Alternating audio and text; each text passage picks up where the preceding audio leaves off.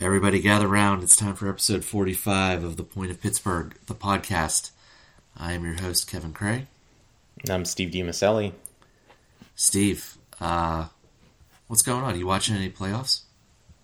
You know, most years when the Pirates are eliminated, or really any team that I root for, when they uh, when they go down, I uh, I stopped paying attention. Um, but this, I've actually been checking in. I've been watching box scores and things like that.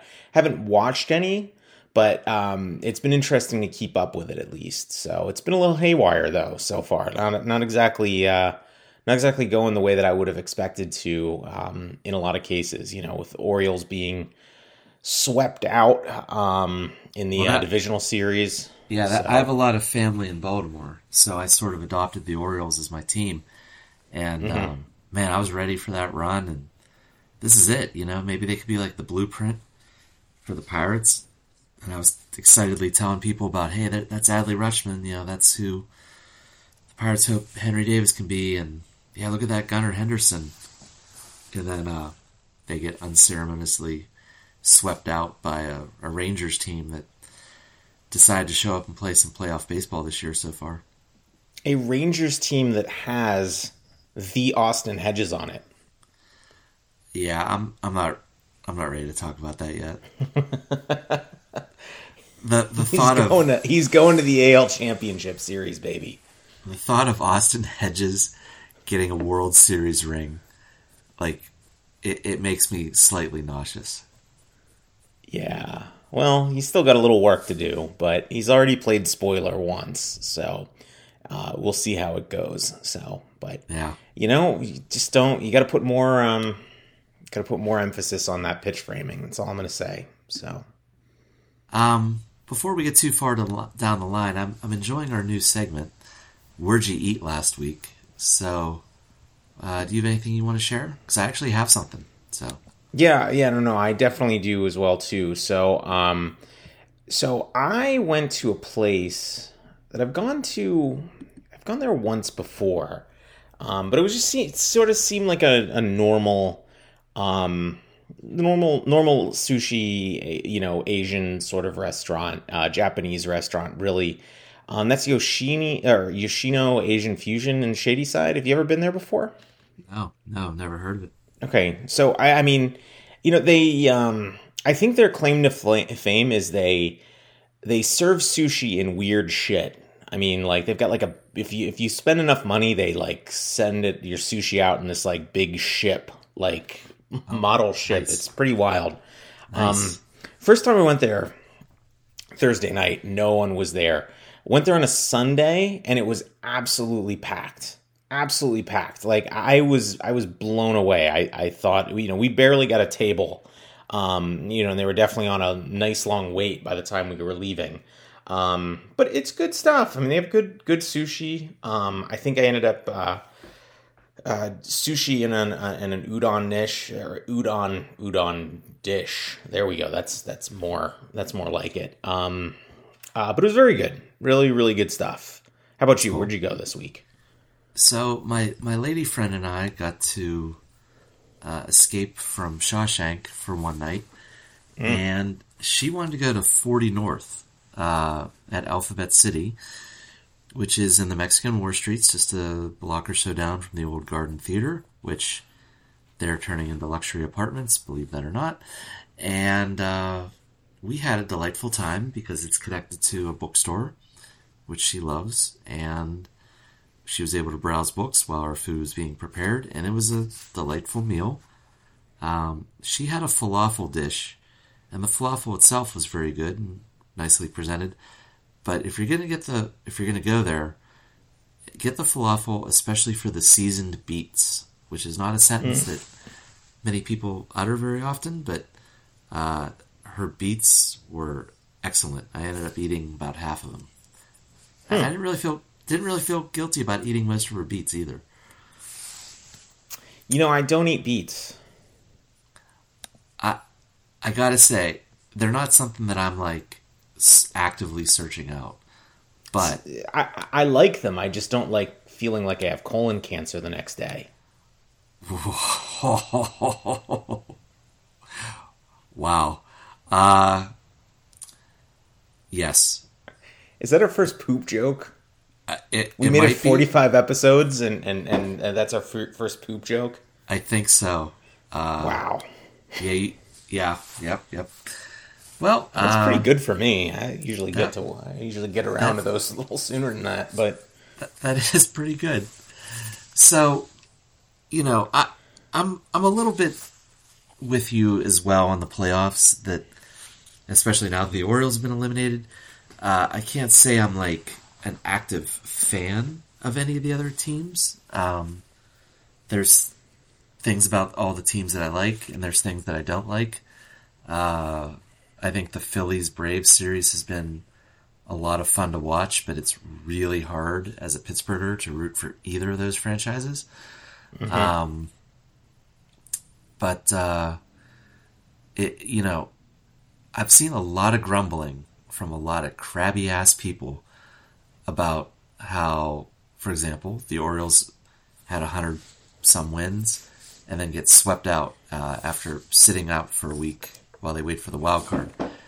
And then I saw people losing the wild card, you know, two games to nothing, and people complain about that.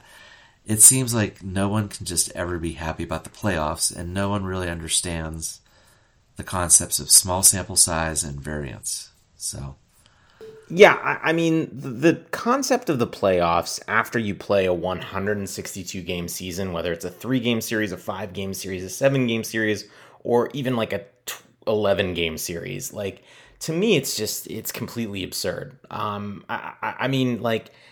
I don't know how you can be a rational human being and buy that the playoffs in in any sport really are relevant. You know, I mean, I, I guess I can buy it a little bit more in, in football. Um, you know, it's a little closer in basketball because, um, you know, just the sheer amount of possessions per game over a seven game series. You know, the better team almost always comes out on top in reality.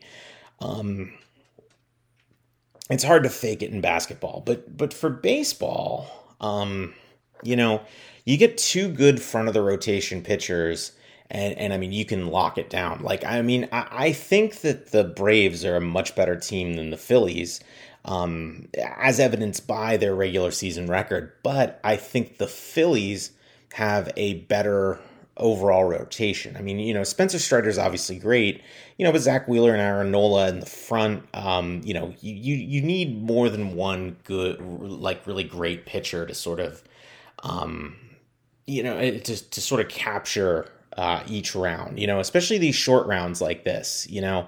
Um, but yeah, I mean, I, I, you're nothing that happens in this playoffs is going to convince me that the Atlanta Braves are not the best team in the East, and that the Baltimore are not the best team in the East, and the be- the best team in the NL. And nothing's going to convince me that the Baltimore Orioles aren't the best team in the AL. Because again, we have a 162 game sample. Those are the teams. Those are the guys. Um, you know, they they came through that test and and were the best. Um, I'm, uh, you know, they're never to do this because it's play or you know it's it's TV revenue. But I'm all for if you want to do a World Series, fine, whatever. Um, you know, but but just take the the best record in in the AL, take the best record in the NL, or hell, take the two best records. Um, take the two best records in baseball and let them play each other. Never going to happen. But I mean, I think that makes a lot more sense than the nonsense that they have going on right now. and if you would do that, people would still complain if the best team lost. You know, Yeah. it, it just seems uh, uh, just the amount of whining I've seen from national media members is just unbelievable. You know, Yeah, I, I, and I hope this doesn't constitute whining on my end, but I'm just saying. no, it's, at least just- cre- yeah, it's creative it's- it's- whining. Yeah, it's it's it's it's it's highlighting a mathematical absurdity, in my humble Yes. opinion, a statistical absurdity.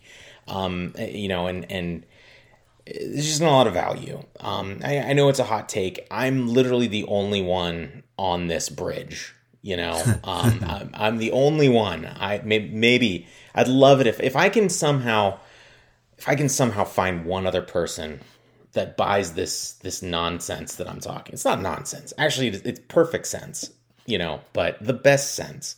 Um, but uh, if I can just find one or two other people that'll just you know that'll just just run riot with me and and, and put themselves out there go against the grain you know with me i'd i'd, I'd love it because like i said I, I just don't understand how people like i don't understand why more emphasis and more value is not put on the teams with the best records at the end of the regular season. There, there's just way it's almost ignored. Like it's not even a thing. Like it's meaningless. Like I just don't get that. I think it's silly. Hmm. Well, uh, yes. So I think it's a good time now, uh, with all the NL Central teams eliminated from playoff contention.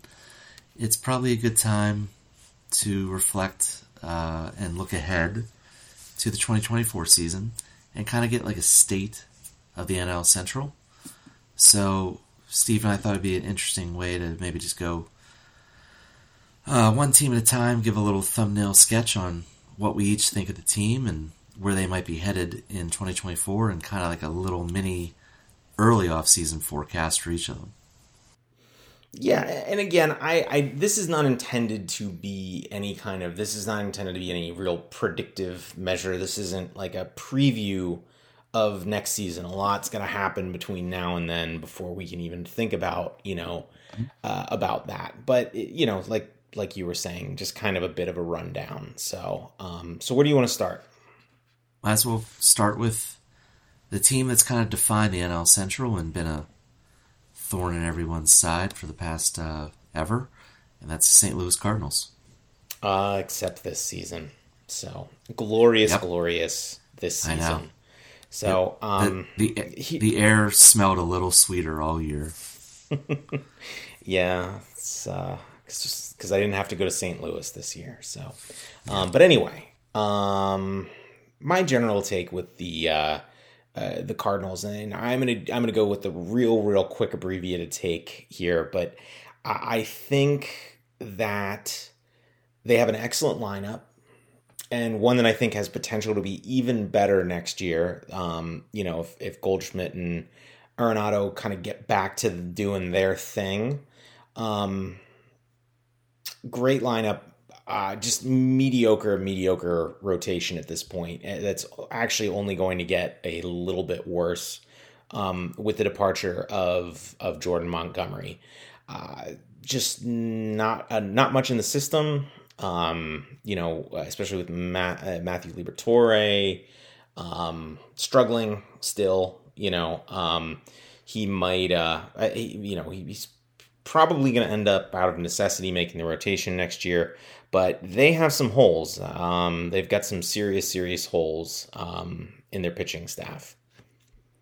So, using the MLB trade rumor arbitration numbers, which are always very accurate, and Cot's for the Cardinals, the uh, Cardinals are projected to have a $26 million arbitration class, which is not too bad. And they're projected at this moment to have a 100 and $43 million uh, opening day payroll, which would be $33 million less than the payroll they had this year. Um, my personal opinion is that they should do a soft reload, not a rebuild. Um, mm-hmm. You know, I've already wish casted Paul Goldschmidt over to the Pirates, but the truth is that he's 36 years old. This is his final year under contract coming up in 2024. Arenado is 33 years old. Um, Miles Mikolas is 35. I'm not really sure exactly what the market would be for him, but they they got some they got some old heads floating around here, and it might be a good idea for them to do a little bit of a retrench and try to do a quick rebuild on the fly because, like you said, their system is not as robust as uh, one would think it would be but they would still have, you know, if you maybe make some trades and make some moderate uh, mid tier free agent signings, you could maybe, like I said, do a soft rebuild on the fly here. Yeah, I don't think that they're going to do that. Um, I agree. I just but, think, but they should. I, I yeah. Oh, I agree with that. I, I think that they have. I think they have probably because of how high the organization's been for so long. I think that they're going to have a really, really strong case of loser denial this offseason. Um, I've read that they're looking to add two arms to the rotation. So um, you figure two guys around 15 million. That's probably uh, a year that puts them around where they, you know, where they were last year. Um, Yep. You know, they, they still do have some controllable guys, some cheap controllable guys. So they have a nice little foundation to build around. And I agree. I think that a soft rebuild um, would do the trick. But I, again, I just don't see them doing that. So especially if if the Cardinals end up sort of muddling along and sort of like staying relevant, you know, past the trade deadline, um, you know, and then somehow miss the playoffs this season, it's gonna be a it's gonna be an actual disaster for them, I think, because you know Goldschmidt's gonna be gone. They're not gonna get anything for him, you know, save for maybe a compensatory draft pick. Uh, and even then, I mean, you know, I don't know how much teams are gonna shell out for him, especially if he has, you know, I mean, he's getting up there, and and the numbers are declining a touch already. Um, you know, I I don't know. I just um, I wish nothing but the worst for them. You know, it's really it's really what it comes down to, and and and I think that they're going to screw this up. Uh, I, I you know, uh, you know, can they be competitive next year? Sure, if they get if they get it right in the uh, in the rotation department, I I think that they can. But uh, you know, it's it's going to be tough. Well, let's move on to a little bit of a sister city for, for Pittsburgh, and that's uh, Cincinnati. Um, I infamously, on the opening day podcast, when the Pirates were beating the brakes off the Reds, uh, pretty much said that they were a terrible team that didn't really have much of a foreseeable future uh, in the next couple years, and that quickly was proven wrong.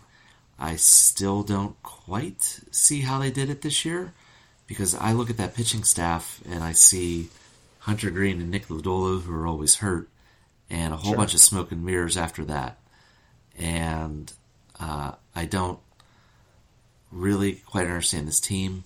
They have a $21 million arbitration class, but hold on to your hat, a projected $34 million opening payroll.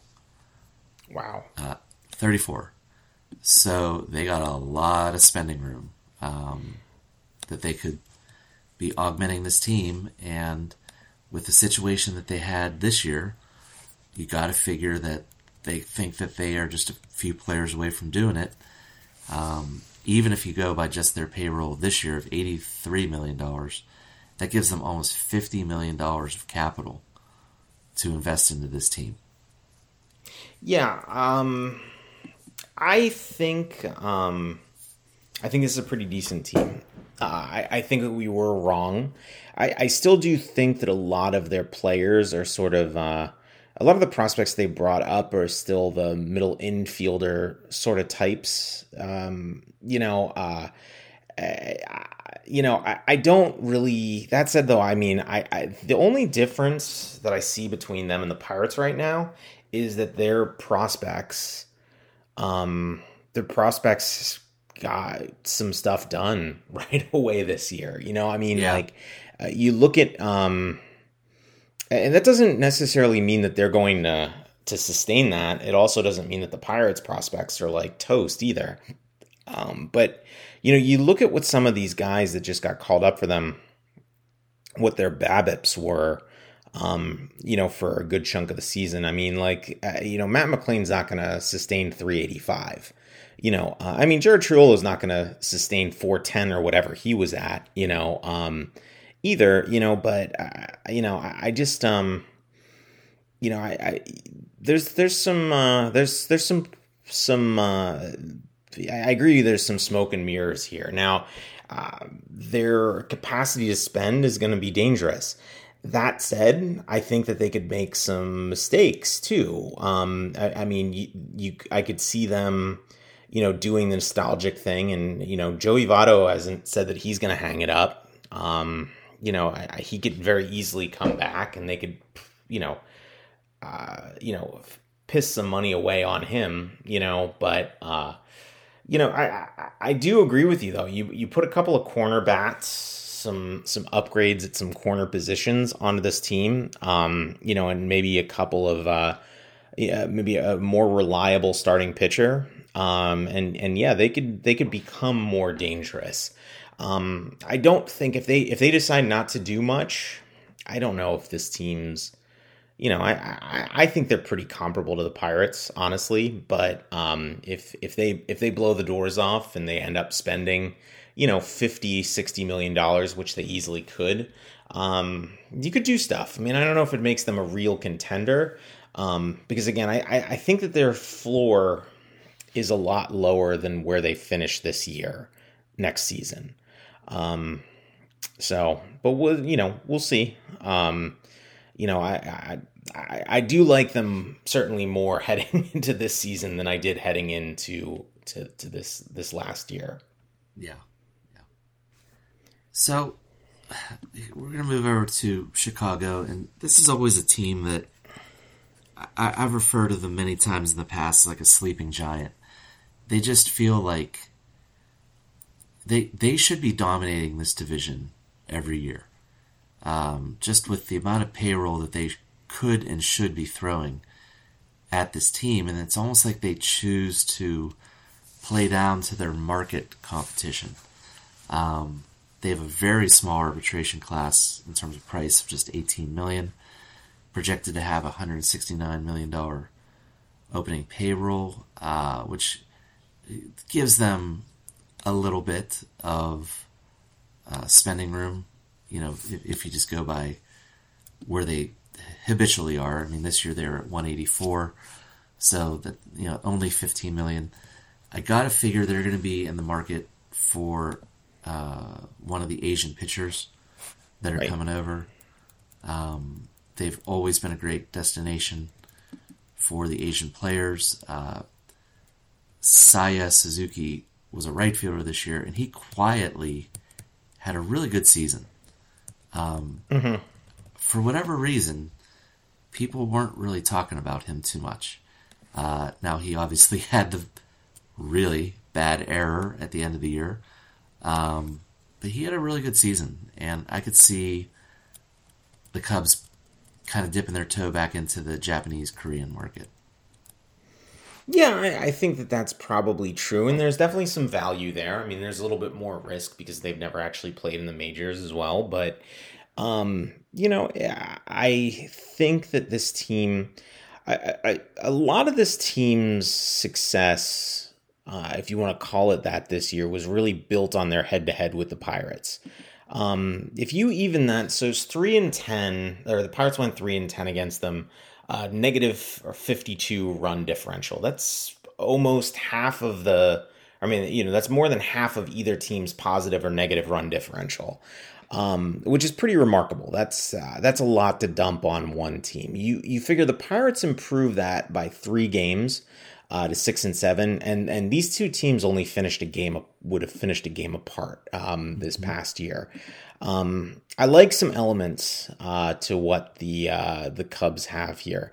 Uh, I like the um, you know I, I, like some some players they got in the uh, road or I mean in in the lineup. I mean Dansby Swanson's obviously a stud. You know. Um, Cody Bellinger, correct me if I'm, he is under con- uh, contract with them again for next year, correct? No, no he's not. Free he's agent. a free agent. Oh man, yeah. he's going to get paid. Um, yeah you know, I, I, there's some also some guys here. Like I agree with you. I think Seiya Suzuki could end up being better next year. But there's some other guys that on, on this team that I I think you know, uh, you know, I, I I I don't see them repeating what they did this season. I mean, is is Nico Hoerner going to slap his way into the hearts and minds of you know of everyone you know next season again? I mean, is he gonna is he gonna accumulate a 4.7 WAR with a 100 ISO again next mm-hmm. season?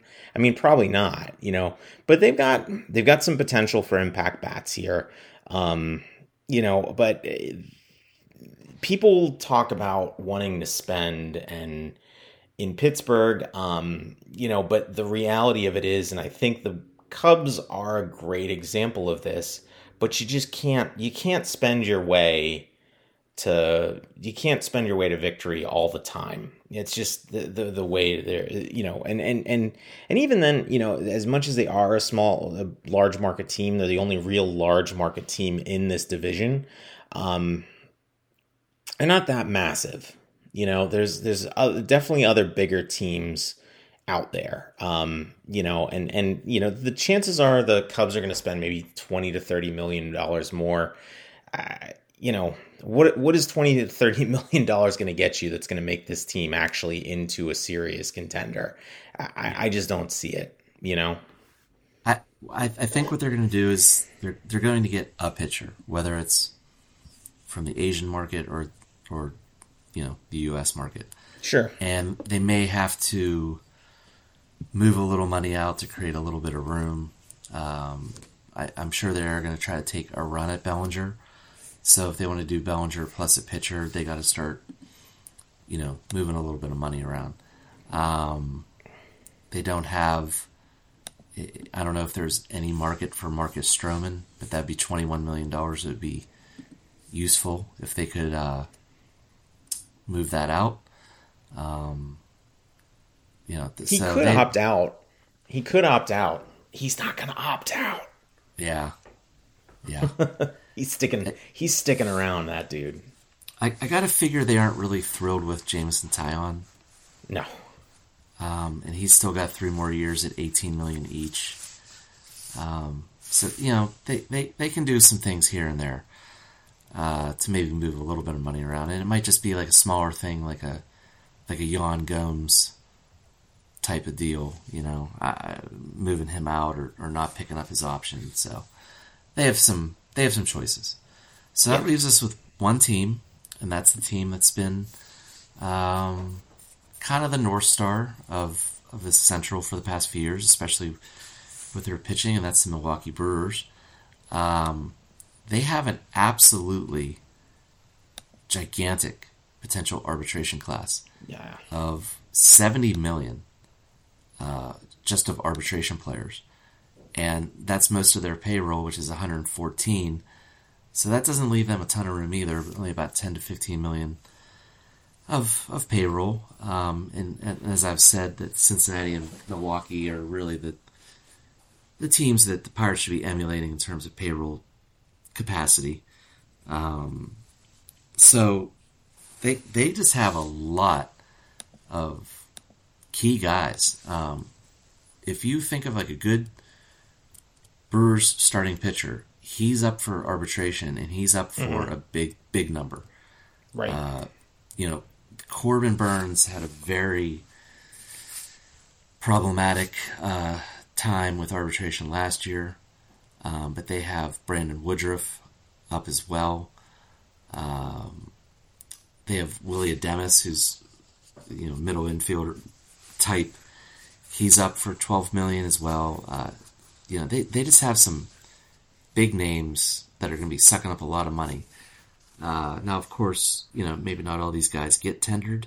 Uh, I don't know that for sure, but you know they're definitely going to be tendering Devin Williams uh, sure. at six and a half million. So they got a lot of key guys, and I, you know I'm going to let you obviously weigh in with your thoughts, but uh, there's part of me that if I'm sitting in the Brewers off front office, I'm wondering if I've taken it as far as I could go with this group, and that I'm not mm. saying you do a, I'm not saying you do a rebuild, but maybe you move let's I'm just going to put out Corbin Burnes. Maybe you move a Corbin Burnes, see what you can get, maybe bring in some other different type of pitcher or some other piece that you need that you can maybe reallocate that 15 million. Um, you know, maybe you're doing like a baseball type of trade where you're moving one good player out and getting one good player back. Right. I, yeah. So I don't know. What are your What are your thoughts on the Brewers? Yeah, so I mean, I do think that the Brewers are in a different spending class than the Pirates, though, um, because their fans actually show up when the team is struggling. So I, I, mean, there's a little less. They can spend some money on contracts because there's a little less risk involved with you know attendance just falling off the table. You know, um, if they do if things don't work out in a given season. I, I don't really have a handle on this team, man. I, I you know, again, the pitching's great. I, I, think their lineup is really just lacking. Um, I don't think that they have the pieces for a team to win this division, but yet they won the division. Um, you know, I, I I'm I'm kind of with you in the sense that you know, I mean, obviously, when you have seventy million dollars um, in arbitration, that means that your talent is nearing the end of its controllable days. Um, you know, so I, I mean, would they be smart to maybe think about you know chipping away and getting some more controllable pieces for like Barnes or you know uh, Burnes? Yeah, I think they would. Are they going to do that? Probably not. You know, um, that's not really how they do. Although they did, um, I, I could see Devin Williams getting moved on. Um, they seem to be willing to to to move relief pitchers. Um, you know what that are, that have a little bit of control left. So I, I could see yeah. that happening, but I don't see them trading a starter. Yeah, I, I mean, I just I'm with you on this team, and um, I just don't get it. Uh, Christian Christian Yelich, it, I mean that's it's it's a little bit of a sad story, and you know I, I hate to even like have any empathy for the Brewers, but he's he had a he's had a little bit of a rebound lately, but those days of him you know being T five on MVP ballots, those days are gone. Yeah. Um, and you you look at the rest of this team and I just don't really know where the impact is, is going to come. Now, that said, the number two prospect in all of MLB behind right. Jackson Holliday is Jackson Chourio, uh, who's an outfielder for the Brewers, and he's expected to come up next year. Um, mm-hmm. So, you know, that's a way that they can start to maybe inject some some youth and talent. But if you look just at the projected future values of their prospects, uh, it's a little bit of Jackson Chourio or bust. I mean, they don't right. have a sing, single other 50 rated prospect. So, and, and it's they, not like every other team in the division doesn't have a recent 60 prospect that they've called up or are in the process of right. calling up. Like, I mean, everybody's got one, you know? Yeah, so, yeah. um, you know, I, I mean, it's not like a competitive advantage. Um, my, my general take, my general overview with the, um, with the Central is is I think it's I think it's going to be a very competitive division within the division, but I don't think it's going to be a competitive division outside of the division for some time. You know, it's it's going to be fine, and I think literally I think any team is going to have a shot at winning it next year. Uh, you know, if they play their cards right. Um, but I also, you know, I, I think any team in the division could also finish in last. Um, you know, and and and again, I, I you know, if don't get me wrong, I, I, again, I think that the the playoffs are nonsense, as I started earlier. But if if if picking a World Series winner out of this group is uh, important, you know, I, I, mean, it's it's they're gonna have a they're gonna have a slightly tougher road. I feel like.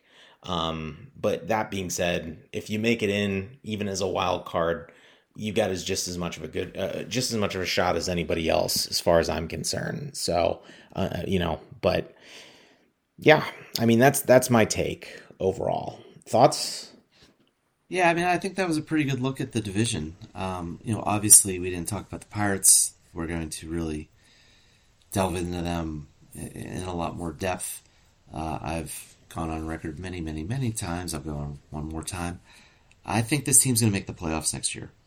Um, mm-hmm. Now, now that's a little bit of a leap of faith because you know we talked about the rookies not really showing out uh, as much as I had hoped they would, but they have a ton of spending capacity too, and um, there's a, a, very much a will of commitment to to maybe making this team make that next step. And you know, if you win 76 games, we saw an 84 win team get in this year. Uh, that's a lot of just fixing up games against the Cubs.